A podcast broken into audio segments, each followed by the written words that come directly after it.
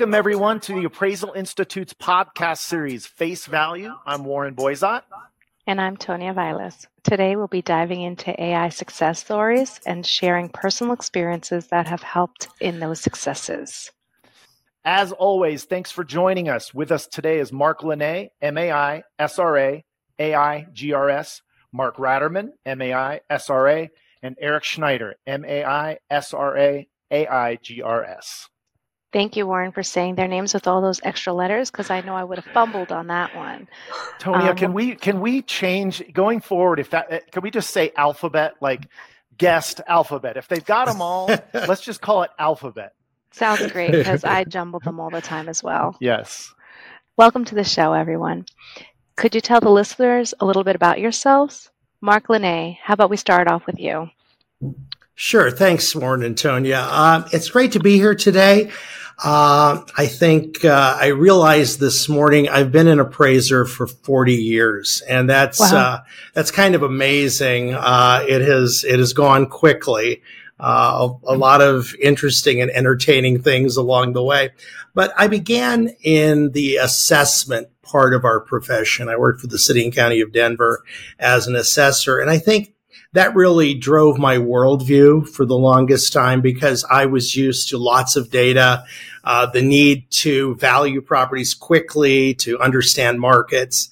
And so when I entered the fee part of the profession about 32 years ago, um, a lot of, I felt like a, a, square peg in a round hole. I, I, I wanted to do all these things. I didn't understand why we just could, why we only had to use three comps why we couldn't use a thousand. and so, um, but I, I learned, and I learned there was there was an advantage to having that background in analysis and that kind of focus, and and that led me really to to um, uh, work on the first of my three books for the Appraisal Institute, kind of talking about those kinds of analytic techniques.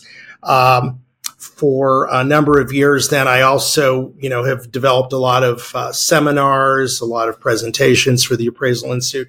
But I've really been involved with the Institute for the majority of my professional career. And I, I think I, I was looking up the other day. I think I've been uh, a member of the Institute for 35 years. So uh, during that time, I, have been involved with the local chapter, but I've also been involved with uh, the strategic planning committee, the publications committee when we had that. Uh, I've served on the board of the appraisal journal and uh, I'm, I'm currently on the publications panel. But um, right now I'm on the education committee, which is this is a critical time for us to develop new education and uh, really determine how how we deploy education to our members. So uh, it's it's been a very exciting time for me. Uh, in terms of my private practice, I um, I do complex assignments. I do a lot of litigation. Probably half my practice is litigation, uh, generally uh, defending the profession against the the uh, AVMs and uh, BPOs and other product types. Also on uh, issues of bias. I've been involved with a lot of that lately in litigation. And so, um, you know, it's been a, a very fruitful uh, career, and uh, my connection with the Appraisal Institute has been a, a significant and integral part of that. Thank you, Mark. And you mentioned the uh, local Colorado chapter. We we uh, are both a member, and uh, everyone should know that he puts out an awesome newsletter. He is our newsletter guy, and he's the best at it.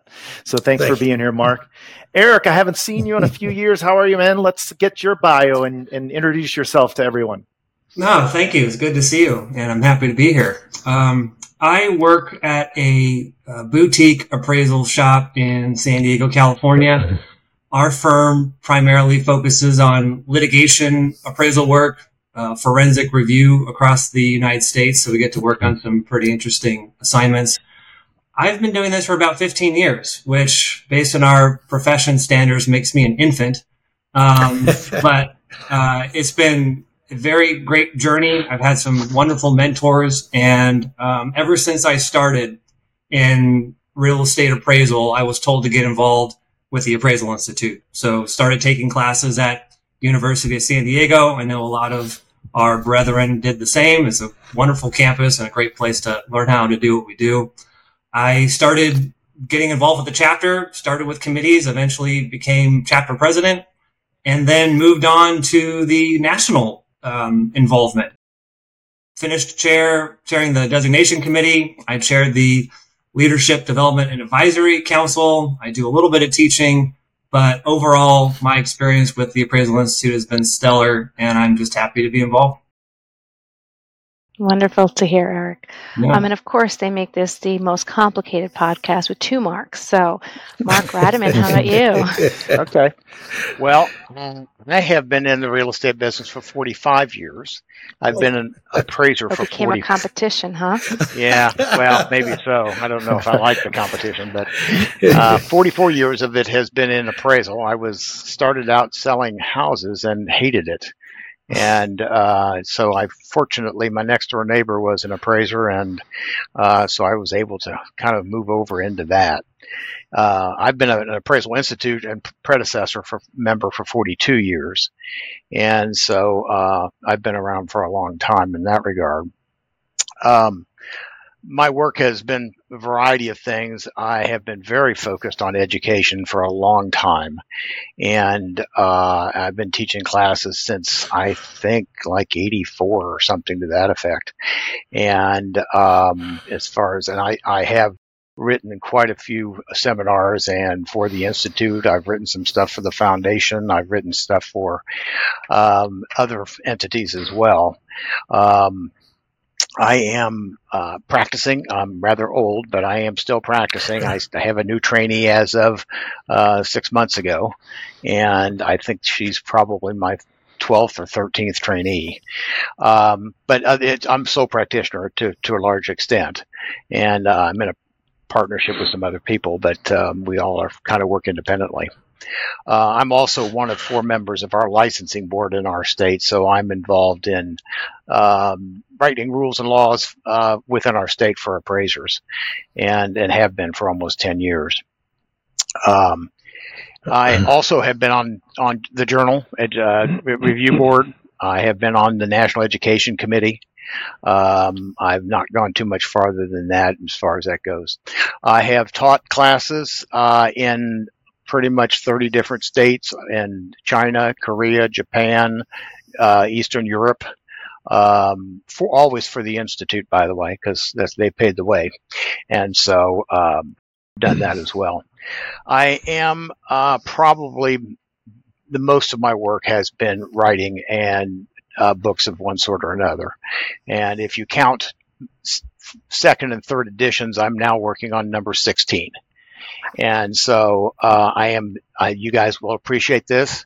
I am working on revising Nelson Bowes' cost approach book right now. Oh, great. And so Nelson was a very good friend of mine, and we used to teach all the time. And so God rest his soul. Uh, so I'm working on that right now. I'm also working with Ray Martinez on the PAREA program. And so, uh, for those of you who don't know that, that is the practical applications of real estate appraisal experience process that the foundation has been promoting and approved to replace some of the experience requirements. So working on some case studies of that. I did some of that again this morning. So, uh, but that's, that's going on as well. So that's what I do. I'm still practicing. So, um, even though I'm pretty old. you don't look that old. Yeah. Thanks, Mark. And you have been kind enough in the past to uh, be on a couple of wrapped phone calls and been very helpful. So we appreciate that. I didn't know your involvement with the development of PAREA, so that's good to know. I uh, can't wait actually, for it to roll out. It was uh, I. They actually needed properties to have appraisals done on. So, I, and I'm in Indianapolis, and so the PAREA program will have at least three, probably four case studies here in Indianapolis uh, because uh, okay. it's like everything else. You write about what you know. And so this morning I spent an hour with the LearningMate people who are in India and don't know much about you know United States real estate, and we were talking about my personal residence because that was the easiest thing to do an oh. appraisal on. So uh, it, I already had the floor plans and stuff like that. So so out. now we know when the PAREA program comes out the case study of 123 Main Street Anywhere USA is somewhere in Indianapolis, right? well, they're, they're all over the place because I worked yeah. on some in Florida and I worked on some okay. in Georgia. And so they're uh, pretty diverse. Nice. So. Excellent. Well, thank you for your introductions, everyone. Like Tonia mentioned earlier, we're focusing on ways in which you've achieved uh, achieved success within the Appraisal Institute, bringing awareness to others on how they can get involved and what those processes look like today. Thank you, everyone, for your bios. And let's get started with talking about how we submit ideas for AI education and book topics. Um, Mark uh, R, why don't we get started with you since you said you have the you know most experience. You sound like you have the most experience in this uh, avenue of book well, writing and I, yes, I, I, probably do. I, I, don't know that that's a really great thing, but I, I probably do. And uh, my initial thought on this, because I wrote down some notes on this, is is that uh, when you're thinking about writing something, whether it be a course or seminar uh, or a book, whatever it is, you need to find a void. You need to find something, a vacuum that there's something missing. In my first book that I ever wrote wasn't very big. It was 150 pages or so, 200 pages. I found that when I was doing houses, doing residential appraisals, that there was almost nothing written about how to f- correctly extract and apply adjustments to the sales comparison mm-hmm. analysis. It was a void, and no, I didn't find anything. And so I said to somebody, I forget, I think it was probably Steph Shea Joyce, who was the director of publications, and I had known her about for something else. And I said, "What about a book on that?" And she said, "Write it." And so uh, it was more or less. And I will tell you, once I wrote the first one, the second one came much easier and after you write the second or third one, then they're calling you, asking you, well, we have this idea. We need somebody to write it. And so uh, I don't want you to think I'm that creative because I'm not. It's a matter of usually somebody said there's a void here. We need to we need to fill this in. And so uh, so but it's like anything else. You should write about what you know, and uh, don't try to to write about. For example, um, I'm involved a little bit in low income housing tax credits. I know nothing about them. And so when they said to me, what do you know about this? I said, nothing. And they said, yeah, but we need you to read the seminar for, for teachability, whether we can teach it. And I said, fine, but don't ask me for content because I don't know content because I don't understand it. And I will be the first person sitting in the front row saying, wow, I didn't know that. I didn't know that. So they've got somebody that knows the content and I'm going to help a little bit on teachability. And then, of course, they have editors, and I can't emphasize this enough. The Institute has great editors to fix my grammar, my spelling, mm-hmm. my pronunciation, you name it. They fix everything. So you don't have to be a good English major here because I'm clearly not. And so they fix everything. So if you can give them content and you can give that to them, and I'm underlining this also, on time. If mm-hmm. there's that people at the institute that that I work with all the time will tell you, well, Ratterman not the best writer. We have to edit his work a lot, but he never misses a deadline. Yep. And that's what I'm known for is never missing a deadline.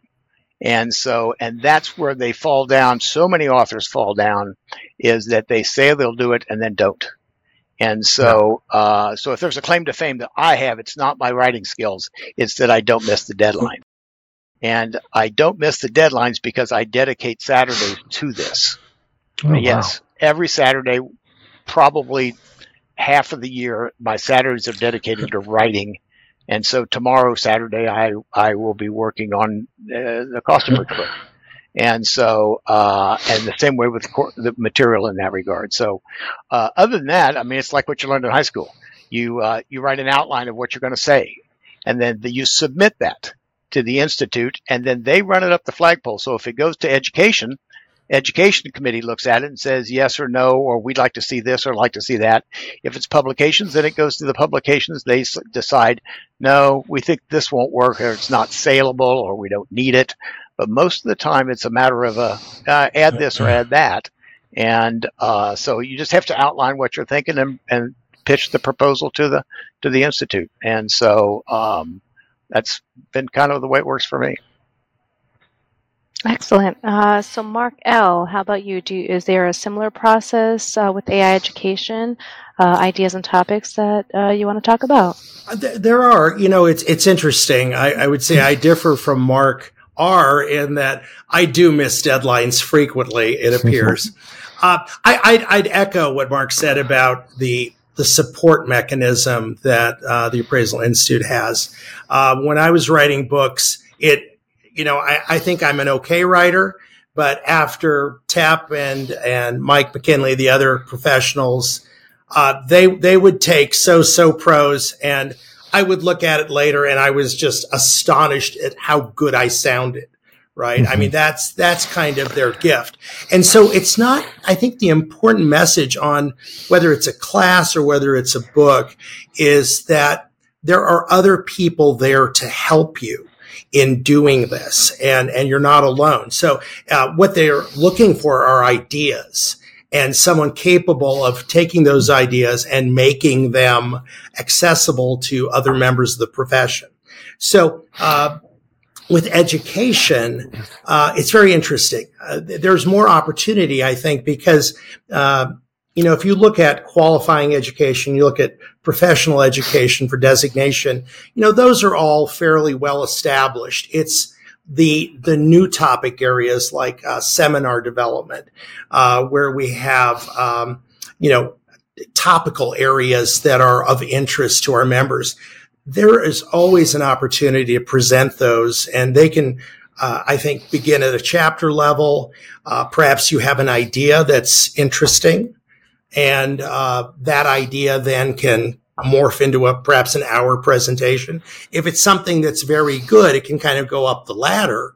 And if it has broader applications to other chapters, then you know that that's a wonderful way to develop a course, kind of a homegrown course.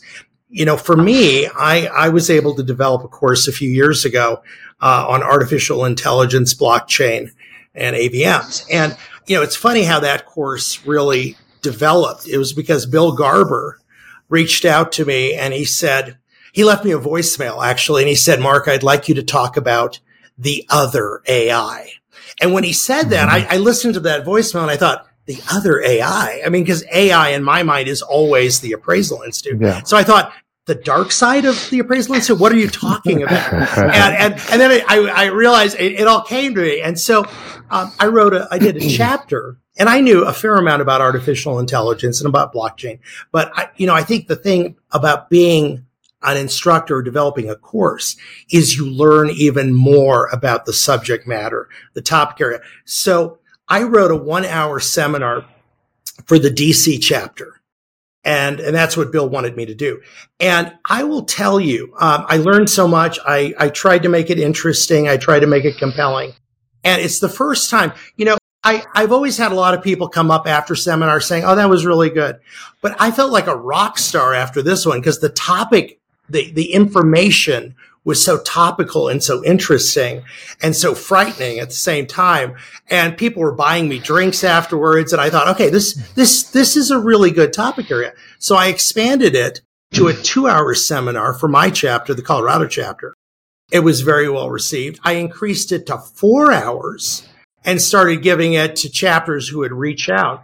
And then I worked with National to make it a four hour national course and that debuted in 2019.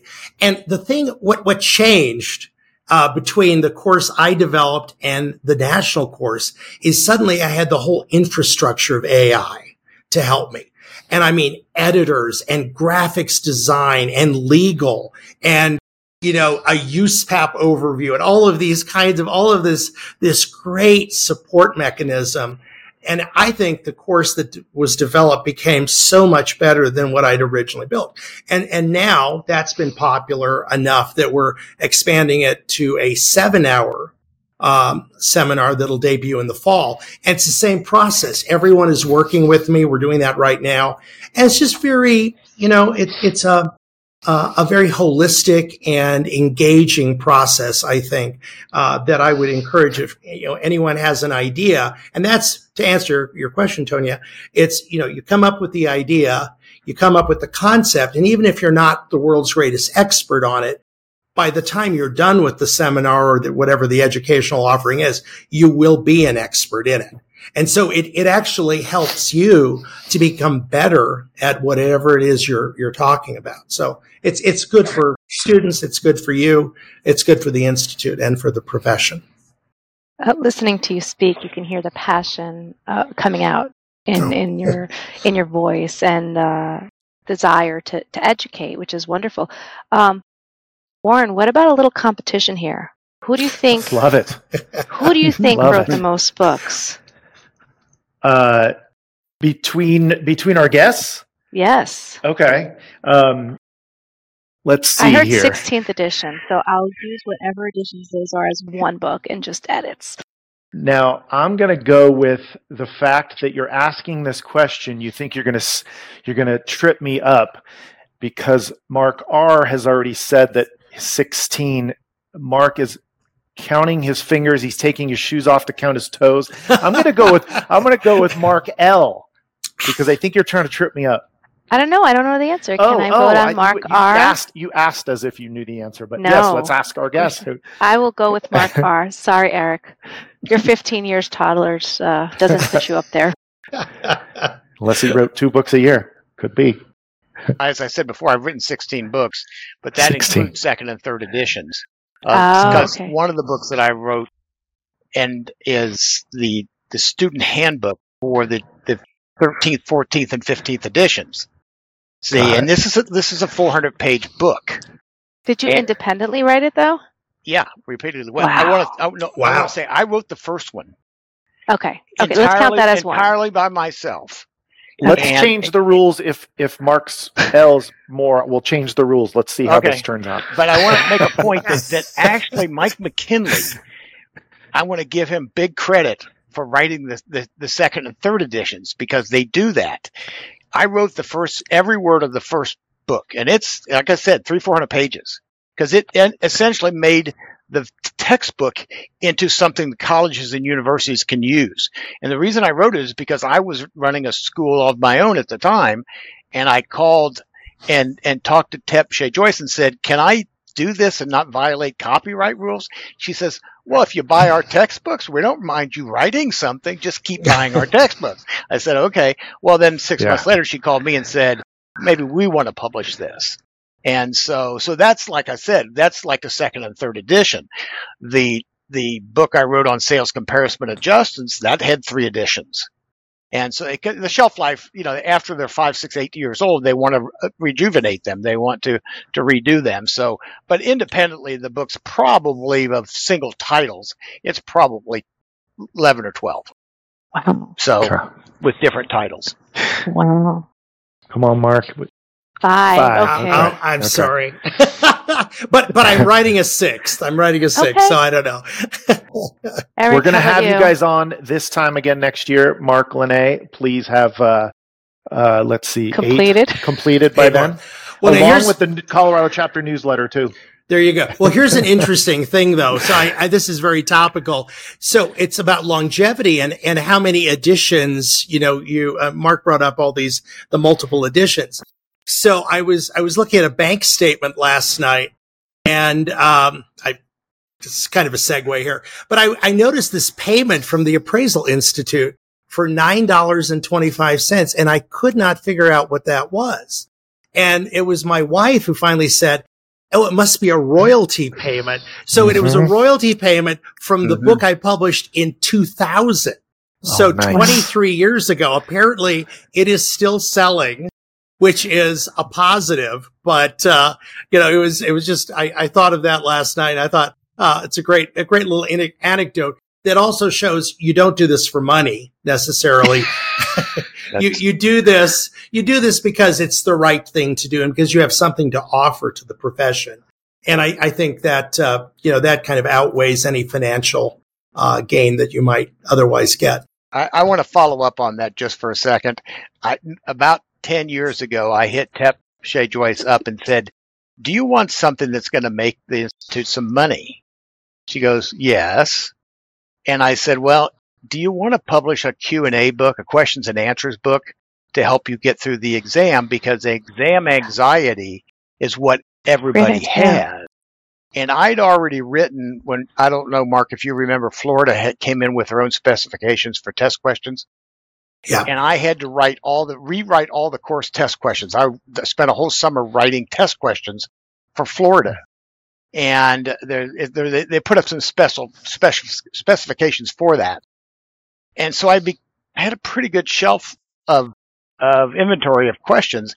And so I rewrote that book. And to this day, it's still, I get the more, most royalties out of the Q and A book than I do out of everything else combined. And so test anxiety is a, is a seller. There you go. Eric, how about you? Have you written any books for AI? I've not written any books. I've written articles and I've done a lot of speaking across the country. But I will say as a practitioner, those books are open and frequently used.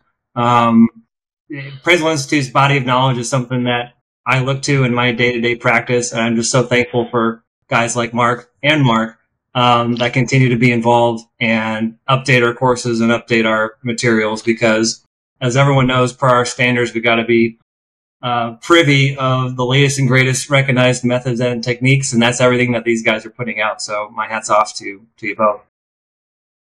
Yes, thank you. Thank you both. And everyone else who writes uh, material for AI. Great. Tony, a couple uh, general questions. One, one here for each Mark, if I could. Uh, Mark L. Not to pry into your your personal finances, but um, for those that are interested in making money, for example, that nine dollars and thirty five cents royalty from two, from your book from two thousand was that a whole year's worth of sales, or was that one book? I believe that was one book. ah, okay. See, all of you out there, all of you listeners that are interested in making a, a dime or two, that's pretty good. That's pretty good. And then Mark R, a general publishing question. When some when a, a new edition of something is done, how, is there like a term or, or I'm sorry, is there like a rule as to how much content needs to technically be changed to then become a new edition? You know what I mean? Yeah, uh, usually with the thing that'll change, like the, the student handbook had to change because the textbook changed. So the Correct. 13th edition of the textbook comes out. Well, the 14th edition comes out, you have to change the book. And that's what I was saying. Mike McKinley did an awful lot of that cross referencing to say, eh, what, for those people don't know it, Mike McKinley is not an appraiser and he's the smartest appraiser I know. he writes the textbooks for us and he, he I, I was on the body of knowledge committee for three years and and he was integral in in that we worked on the dictionary we worked on the textbook and he is essentially the guy that puts it all together and so but but as the the other second edition third edition would that would come out but usually it's a matter of other than that student handbook it's a matter of is there a need to change it so if you okay. Eh, if you write something that's a reference to USPAP and they change the USPAP book. Well, now that we don't know when they're going to change it, but it used to be every two years they would change the book. You'd have to change change your book, and so uh, so it depends on what it's tied to, and so uh, you know that's it, it's it's not a, there's no need to change it all the time. So uh, interesting. Just, just when things change. Okay, yeah. interesting. I um just didn't know if like people were, you know, changing the font size and, and then calling it a new book or something just to make the money. But, not, that, not at the institute they don't, and yeah, okay. uh, no, not at all. And uh, if there's no need for it, um, it just doesn't happen. And so, but the industry's changing, and uh, the AI, the other AI that you were talking about, Mark, is you know scary. To be honest with you, and yeah. uh, and I think that's going to necessitate a whole lot of changes. And uh, for us, the, you know that the appraisal, um, excuse me, Fannie Mae and Freddie Mac are coming out with new appraisal forms, and that's going to require some some writing as far as that goes, and it's going to change a lot of stuff that that uh, we have published. So that the change of the forms will change every, every, a lot of of course material as well as publications. Right. And, and, I'm still curious on the nine dollar um, royalties. What book was that for? uh, that was a guide to appraisal valuation modeling. And, and, you know, and here's the interesting thing. It's, you know, I, I said it's not about the, the royalties necessarily. It's about what you're doing for the profession. But, you know, if you write a book, you also have other bennies. And so I, I had a story. I was, I was presented to the Northern California chapter a number of years ago. And one of the co-authors of, uh, of, uh, a guide to appraisal valuation modeling is George Dell. And George and I were walk. We'd both made a different presentation. We were walking out and George said, Mark, thank you so much for letting me participate in that book because, um, he said, you know, it led to my getting this, this, uh, uh, this, this big litigation assignment and portfolio mm-hmm. review assignment. He said, and I made, you know, mid six figures. It was amazing. And I went, Oh, that's wonderful. But then I went back to my room and uh, it's funny how this, this parallelism here. My wife gave me a call and she said, I said, did we get anything in the mail today? She said, yeah, you got this check from the Appraisal Institute for $56.10. so I, I, de- I decided that day I was going to do more litigation work because clearly, clearly, you know, it wasn't from the royalties, but, but it shows that you, you know, doing books, doing coursework, it makes you a better, I think it makes you a better appraiser. And that leads to you then being I think a better litigator, a better um, uh, provider of valuation services, no matter what, uh, no matter what you're doing or what part of the profession you're in. I have a George Dell story too. I, I, I, had to write a statistics chapter in, in the, the student handbook, and I, I'm not statistics. Mark Linne, you are the statistics guy, and George is too. Yeah. And so I said to the publisher, I said, I can't write this. I just don't know it well enough to write something that anybody should read. And she goes, Well, do we have anybody that can help us? And I said, Well, my sister's a PhD in psychology, and they are very, very into statistics. And her husband works in statistics. He analyzes medical claims for, at the time, Humana. I mean, it, that's what he, and that's all he does. So my sister wrote the chapter. We put a footnote in it that she, she wrote all this, etc. George sent me a, a, an email saying you did a great job on that chapter. You really showed us the statistics, but I didn't write it. So my sister did, which brings me to my point. You don't have to do this alone.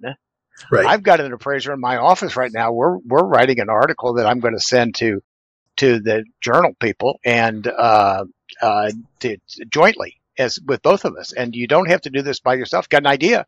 Run it up the flight. Get a partner. Get somebody else to help you write it. And then all of a sudden the calendar starts working its way through, and you'll get it done and send it in. So uh, joint publications, joint journal articles, uh, those kinds of things can easily be done, and one can each each of you can motivate the other. Yeah. Did you give your sister credit? Yeah, we did, and she's actually helped me a couple times on other stuff. I mean, she's really into statistics, and she's got a back a person backing her up too, because that her husband does nothing but statistics. And so when I'm sitting there talking about uh, kurtosis, is that right, Mark? Yeah, yeah, yeah. Kurtosis. I, I, said, "What the hell is that?" so she, she, explained it to me, Lucy. And so, uh, but yeah, it's you don't have to do this alone. That, that and that wasn't even part of the institute. It was just my sister being pretty smart about this stuff. So very cool. Tonia, with one book under your belt, you would be the face value podcast host with the most books. You got you got one? Absolutely no? not. Okay. Okay. I have my yeah. demo. Does that count as a book? Just it put does. a binder on it. it call, it's bound. It okay. And not not capstone. None of this. Uh, you know, alternatives. I went straight up old demo route. Good. And it is a work of art. It, exactly. That's how I feel. well, like Eric, I've gotten a couple articles, but uh, you, I can tell you that you learn, you know, maybe uh, uh not necessarily grammar or spelling, but you know, when you're told to come back with 2,000 words and then you can't get it from 8,000 down to, to two, and yeah. you turn it in and then you come back and you're like, wow, they said what I just said. My long-winded way about me, I, I just got 2,000 words of what I just tried to say in 8,000. So you learn all the fluff that you can cut out, or at least have someone else do it. To your point, Mark Linne, about yeah. having people there that'll help you out. Yeah, so absolutely. Great. Well, switching gears a bit, I wanted to talk about networking and leadership. And Eric, you're on, my man. It's time for you to shine. Can you talk about your success with AI and how LDAC is one of the ways that you're involved? Certainly, I would love to. Um, LDAC, Leadership Development and Advisory Council, is, in my humble opinion, one of the best events that the Appraisal Institute puts on. It's a leadership event held in Washington, D.C and really does really has three aspects to it. One is it's a think tank. You have real estate appraisers from all over the country discussing ideas, discussing issues that are not only impacting the organization, but our profession as well. Where we're going, what things can we do to improve in our industry, in AI. That's one aspect of it.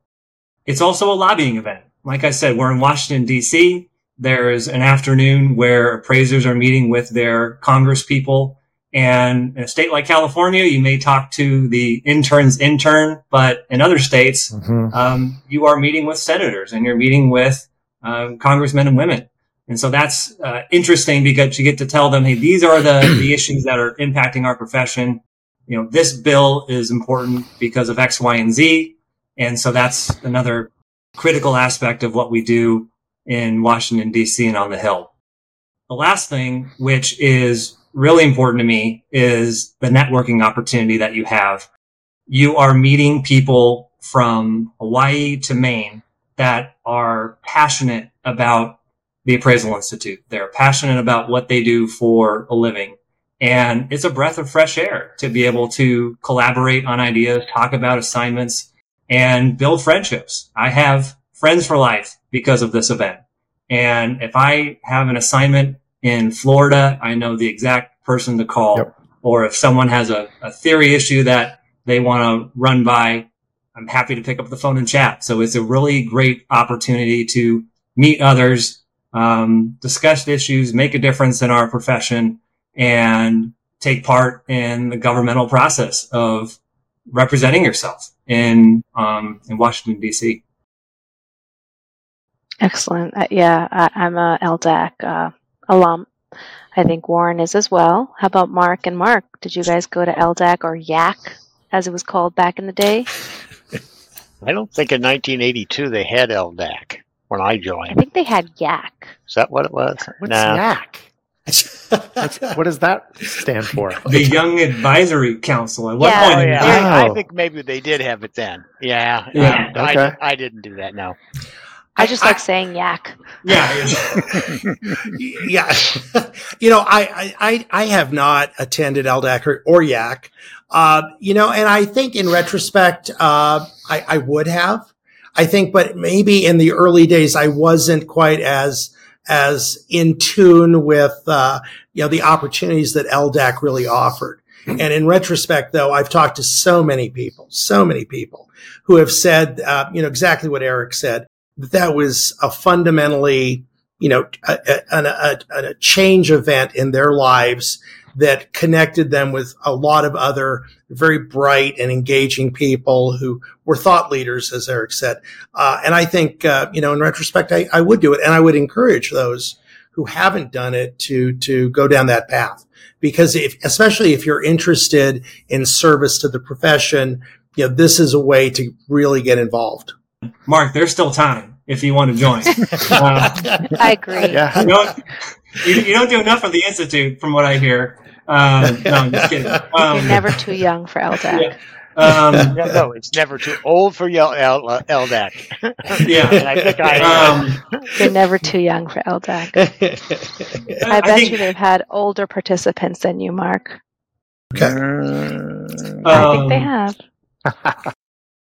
Mark touched on a good point, which I which I think is important, and that's the the leadership aspect of it. One of the the networking components includes talking with executive leadership. You know, you have everyone coming down to this event from the immediate past president all the way to um, what is it the the vice president. I always I always get this slate mixed up. Um, I totally messed it up at this year's LDAC too. So um, Sandy, I'm very sorry about that. Um, but you get to talk to executive leadership. You know, the incoming president needs to fill the slate of national committees, and what a great opportunity to um, to go to that event and get exposed to uh, national leadership and potentially get on a committee that you know changes the um, the way we do things in our profession. There's a body of knowledge. And like I said, I was chairing the designation committee, um, protecting our brand, so to speak. Um, and the other thing about the leadership role aspect of it is you're sharing ideas about what's working and what's not in your chapter. And so it's so refreshing uh, and energizing to hear about what's going on in Colorado or Indianapolis and say, Hey, that's a really cool event or that market trend seminar idea. I'd love to bring that back to Southern California.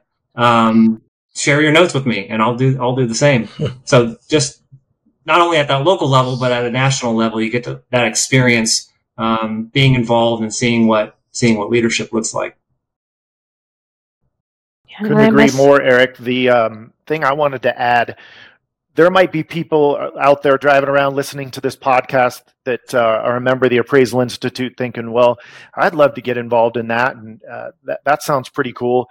My own story is that I was at a chapter meeting early on and being involved at the Colorado chapter, and they talked about LDAC. And I thought to myself, I don't know what that is, but I'm going to make a note to ask. So after the meeting, I was it was very early on. I went up to our our executive director at the time, Sherry Engelberg, and said, "Hey, what's this LDAC thing?" And she said, "Oh, well, that's a, it's a uh, something it, that everyone does in May, that happens in May that uh, you go to Washington D.C.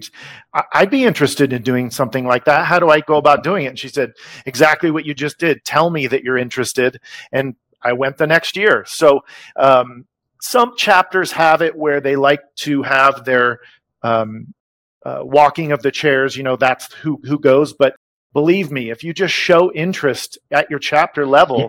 that you'd be interested in, in going, believe it or not, you probably will. I went to LDAC way before I was on the executive committee at my chapter. Um, so yeah, I agree, Warren. I showed interest. I'm like, I want to go lobby.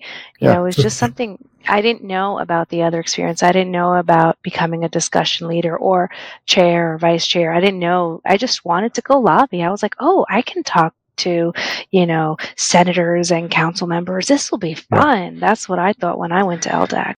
Um, so yeah, I was, I was a younger appraiser, but now, um, it's it's a change. The the culture has changed because it's not just the young appraisers, it's everyone. Everyone who wants to go give back and meet people. The networking is is extreme. Like I've never been to an event where I networked with people all over the country, uh, and you know the world. There was people from Puerto Rico, Mexico when I went, um, and like Eric said, these are connections you keep and you continue with them, but you also learn about different areas. You learn about different property types. You learn that things are done differently in different parts of the world. Um, and not everyone is wrong. Like you're not wrong because you do something differently. So you learn how to analyze, um, you know, cash flows or property. You know, it's just so much you can learn from other people, and it's an hmm. excellent networking experience. I got to meet someone who actually used price per cow as a metric, and I thought, wow, that's pretty cool. yes, someone yeah. uses price per cow. Shout out to Kelly Yates in Czech Virginia. price per cow. Wow, that's cool. Eric, funny you mentioned the, um, you know, you you or in California and you know you, you show up and sometimes you're meeting with like one of the senator's attorneys or or lead staff or something like that. I remember we walked in three of us from our Colorado chapter and you know gave our spiel to this high staff member and he kind of just looked at me and and and had written something on a piece of paper and he kind of slid it and said here's where I live back in Colorado. What do you think my home value is doing? oh, he was not listening to you, was he? he? Was. said, well, if you kind of pay attention to me here, what we're what I'm kind of coming to you with, I might be able to help you out with that. But I just thought it was funny that all that came to. So how are things doing back in my neighborhood? Yeah, yeah. tell me what my property is worth. Love it. Yeah, yeah. Well, as you guys probably know, um, you don't know me by Eric Schneider. My name in the Appraisal Institute is Schmidt. And I got this name from my first year at LDAC. Um, the vice chair of the event, who was my coworker at the time, was trying to relay a story that I had shared with him. And he said, I want to tell you this, this great anecdote that my good friend, coworker, colleague, Eric Schmidt told me. And that was almost 10 years ago now. And everyone in the organization from top to bottom now refers to me as Schmitty. And so if you are a real estate appraiser in AI and you come across me and you say Schmitty, then I know the secret code is there. Um, and we're good. Yes. Um, but I just thought That's something jumped up. Yeah. No, it's great. Um, and I love, I love Trevor Hubbard to death because of that. So, as we wrap this up, um, can each of you give one piece of advice uh, that you would give someone just getting started in our industry? just hired another trainee, so I've been actually I do that. I hire one, and then when they progress to to work on their own, they uh, trainees are always to me temporary employees. They're never long term employees. I, I don't hire them with long term employment as the goal. It's always work for me for three or four years, two years, and then move on. And so I just started with a new person, and she is working out pretty nicely. And um, I I would tell new appraisers the same thing is do get involved and you never learn so much as when you associate with smart people and so in the institute if you've never thought about this the institute is full of type a personalities. We are. We are all type a. And so consequently my involvement i was fortunate because my mentor when I first started was an MAI, and he had actually been national president of the Society of Real Estate Appraisers, and uh, and it was almost mandatory that we join the institute at the time, and so, and I will tell you that that alone, my involvement in the institute has actually really essentially made me where I am today, and uh, and I, I can't imagine how I would be where I am without that first push that I got from my mentor was you have to join, you have to belong, and I expect you to.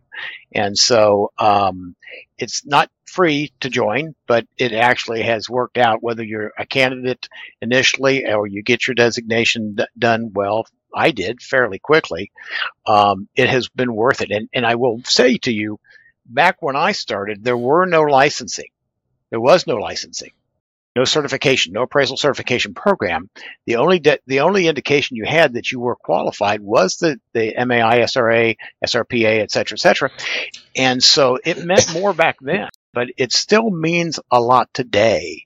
And so I know I'm sounding like a, a cheerleader for the institute, but and I am. But I would say to you, just like other people that that that's the first thing I would say is you have to get involved. And so uh, my my new associate is uh, is going already joined. She's less than a year into the business, about a year in, and she's already joined. She's gone through something. She's got some. By the way, she's also got her courses paid for by um, diversity. Help me here. Um, Appraisal Diversity Committee, right? Yeah, something to Uh, that effect. ADI. I, I, I, my former partner was is Stephen Wagner, and and he's actually an employee of the institute now, and so he knows all this stuff, and I don't. And so he says, "Oh yeah, I can help you with this," and and again. So she's starting out and um, and with big help from the institute, uh, it, that benefit that she's got from that uh, minority initiative, and so uh, that's that's my best piece of advice is is go down the path, but also join the institute, and and if you can, and uh, and you will find it rewarding. Thank you for that.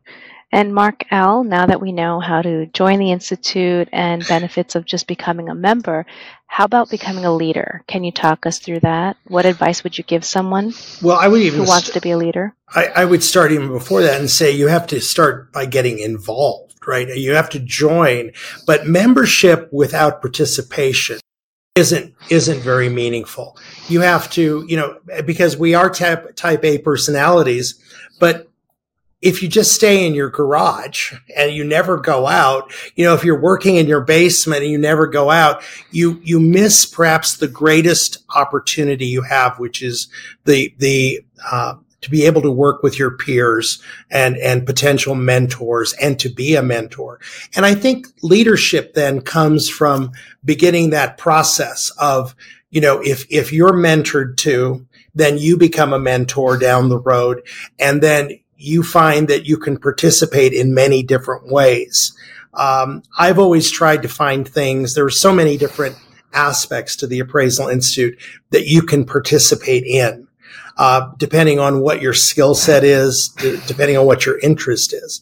And I think as you do that, as you become involved in these numerous opportunities, uh, for participation, once you achieve that participation, then I think uh, you're you start to cultivate different ideas. You start to mature those ideas and then you move into leadership. And I think the Institute is built in a manner that encourages leadership and it helps in that development, whether it's through LDAC, whether it's through, you know, other ways of just committee participation and, and moving up through the ranks of different committees all of those things help to build you as an individual and I think ultimately make you a leader. Because if you're a member of the Institute, I would argue you are a leader already in the appraisal profession because you're a professional.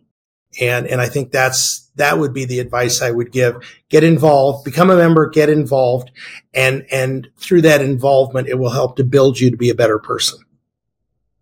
So now, Eric, again being the toddler of this group, um, you spoke a little bit about attending LDAC, uh, becoming discussion leader, vice chair, chair. Where do you want to go? From all that experience, what do you want to do in leadership?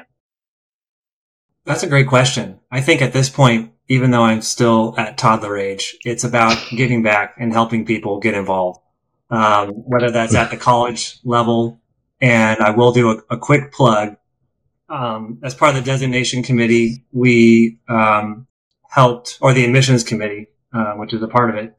College students can now become a member for free, and so being exposed to this profession, wow. if you want to get involved, there's there's an opportunity to to do that. And there are so many scholarships available at the local and national level that the, the education component is one big hurdle to becoming a real estate appraiser and these opportunities are, are available to to help um, help mitigate that. Um, but just helping people move up whether that's just becoming an appraiser which is a difficult thing to do or getting experience in a particular field um, of our business that's something i want to continue to do because i'm sure like everyone on this call uh, we didn't get here on our own. We had someone pulling us up. And so just to be a part of that group now and help pull others up, um, and help keep our profession strong is something that's that's part of the plan. And um, if people want me to stick around and join another committee, happy to do that too. Thank you. Thanks, Eric. I, I yeah, I don't think we can beat any of those three advice points. So thank you all. Certainly. And we're going to have that opportunity coming soon with the AI PAREA program. At the chapter level, we're all going to know about these new crop of uh, potential appraisers coming through that we can help guide through the process and hopefully SRAs and MAIs down the road one day. NAIGRS and AIRRS. Alphabet. All the two. Tonia, can I take an opportunity to, to bring a little levity to our podcast? Of course. Mark Linne, I did uh, not have the organic opportunity to bring up this story you don't realize probably four years ago today, literally today, 2019, um, July 21st, we were in Denver. We dined together at uh, a regional event before the national conference in Denver. And you said you were leaving. You weren't going to be able to stay at the national conference for the whole entire time because you were leaving to go to Los Angeles the next day for uh, a special reason. Why don't you tell us what that special reason was? Because it's such a great story. uh, that's funny. Thank you, uh, Warren. So my so there are two kinds of people in the world. I think there are those who watch Wheel of Fortune, and there are those who watch Jeopardy. And you have, I think you have a predilection towards one of them. I come from a mixed family where my wife likes Wheel of Fortune. I like Jeopardy. And I mean, she would watch it every night religiously. That was her thing. And so I, I remember seeing that they had tickets available. So I put together this complicated, and it was very complicated. Wait, which uh, show? Oh, Wheel of Fortune. Sorry, Wheel of Fortune. And so I, right, you know. Right. Yeah. well, I, and I didn't tell my wife anything about it. I just wanted to surprise her. And then I wanted to, I, I, I wanted to do something just kind of unique. And, uh, and so I, I got her tickets to a taping of, uh, five shows of, uh, did I just say the prices right? Of Wheel of Fortune. and uh, and, and and then and then afterwards, uh, it took her to. We had a, a, private tour of Sony Studios, and then uh, we went to uh, Catalina Island. So it was it was just a nice little. I wanted to do something different and interesting, and I thought it was uh, it was a lot of fun. And and I didn't tell her about it. I I just told her I was taking her somewhere, and literally I just I said, pack, we're going to a reasonably warm climate. And I, I just, you know, until, until she, and she still didn't even know, you know, she knew we were going to Los Angeles because obviously she had to figure that out to get on the plane. But, uh, I didn't tell her what we were actually doing That's until, crazy. until we drove up to the studio. So it's kind of love it. Yeah, it was cool. I love it, Mark. It's cool. Uh, Speaking cool. of prices, right? I had a friend who actually went on that show. Yeah, they won a car. Nice. That's Guess great. how much they had to pay in taxes when they came home. oh no! it was horrible. Yeah. no. uh, quick Wheel of Fortune story for you. I had a little uh, little scam I was running in high school that's interesting. I lived directly across the street from my high school, my junior and senior senior years, and to the point where I could listen to the five minute tardy bell and still be in my seat for class with three minutes to spare. I mean, I lived across the street. So often my house would be the place where people would hang at lunch, you know, but still got 20 minutes before class starts. Let's go over to Warren's house and hang out.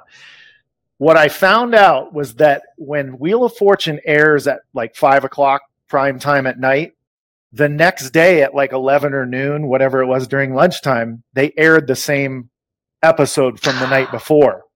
So my friends didn't know this till till a few years ago, uh, but I made a lot of money doing this. that I watched the one the night before, and then they thought I was some kind of Wheel of Fortune savant because I had already watched it from the night before, but hey, you know, they need to pay attention. But I would sit there, you know what? Sometimes I'd let them win a little bit, but then I'd be like, how do you always get this? And I said, I'm just good at this. I don't know what to tell you. so that's my Wheel of Fortunes. And also, I know they're looking for a host. Uh, I'm shooting my shot here. I want Pat Sajak's job. No, he's resigning.